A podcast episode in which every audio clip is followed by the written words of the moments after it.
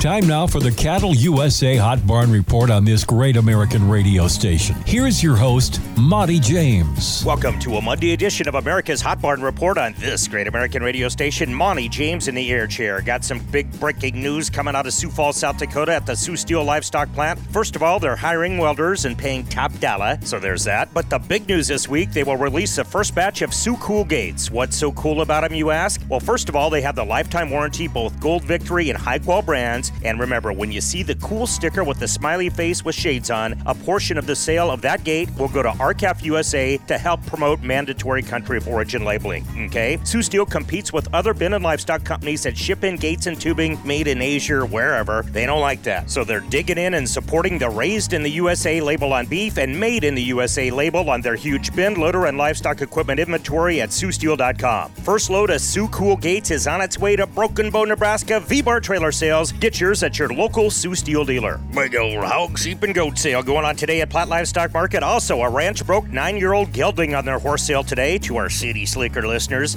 A gelding used to be a stud horse, but not no mo. Yearling sale this Wednesday at PLM. Kyle Lehman has put together a nice yearling special as well tomorrow at the all-new North Platte Stockyards. Here's 35 head from 5 to 7, black bread and white, fresh off grass from the Kramer Cattle Company. Here's a package of black preg open heifers over a thousand pounds from Kenevo Cattle Company. Even some open heifers off the 7 bar 7. Can't make the trip to the NP? Simple. Hit cattleusa.com. One of the most prolific fat cattle sales in the nation, heck, the world, going down tomorrow morning at Stockman's in Yankton. If you haven't been there, time you did. You got your old time Czech country farmer feeders with their bibs and their seed corn caps. You got some Iowa plowboys rolling in all cowboyed up, Road Warrior Packer buyers, and even small town packing plants looking to cut up some of the world's best beef. Be in the seats at Stockman's in Yankton. Heck, I'm headed there tomorrow myself. No sale this week at BLA for you, but first big yearling special of the year going down at Lemmon Livestock. Prime time Paul Huffman starts it off with a package of 300 mixed yearling steers. Sorry about that, going all radio on you. 300 yearling steers and heifers or monster truck. Lean and mean like you like them. Well, not mean. Let's go with lean and green for you buyers. Watch this important sale at cattleusa.com. We'll tell you about Mobridge, Presho, Lamona, and Crawford on tomorrow's effort. Monty James for America's one and only Hot Barn Report saying travel safe and keep eating that great American beef. Isn't that a daisy?